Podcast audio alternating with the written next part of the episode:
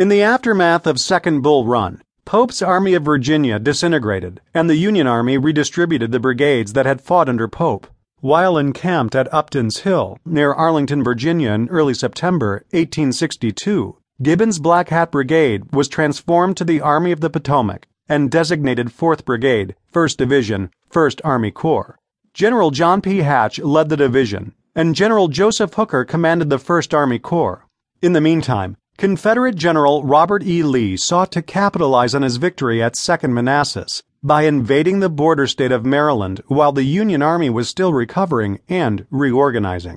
Lee launched his Maryland campaign in early September by advancing to Frederick, Maryland, in order to draw Union troops away from their supply depots and fortifications near Washington and attack them when they were most vulnerable. Lee's invasion of Maryland caused great panic in Washington and within a week, the Army of the Potomac mobilized troops to meet the Confederate Army. Once the Federal troops were on the move, Lee deployed Stonewall Jackson and his brigade to capture Harper's Ferry and secure the Confederate rear. Lee himself led the march from Frederick to Hagerstown via South Mountain with Longstreet and two divisions, leaving Major General Daniel H. Hill's division stationed as rear guard at Boonsboro at the base of South Mountain. The Black Hat Brigade was among the Federal troops marching toward Frederick when news reached them that Lee and his forces had gone into South Mountain. By the time they reached Frederick, the Federal troops could hear the boom of Jackson's cannon attacking the garrison at Harper's Ferry.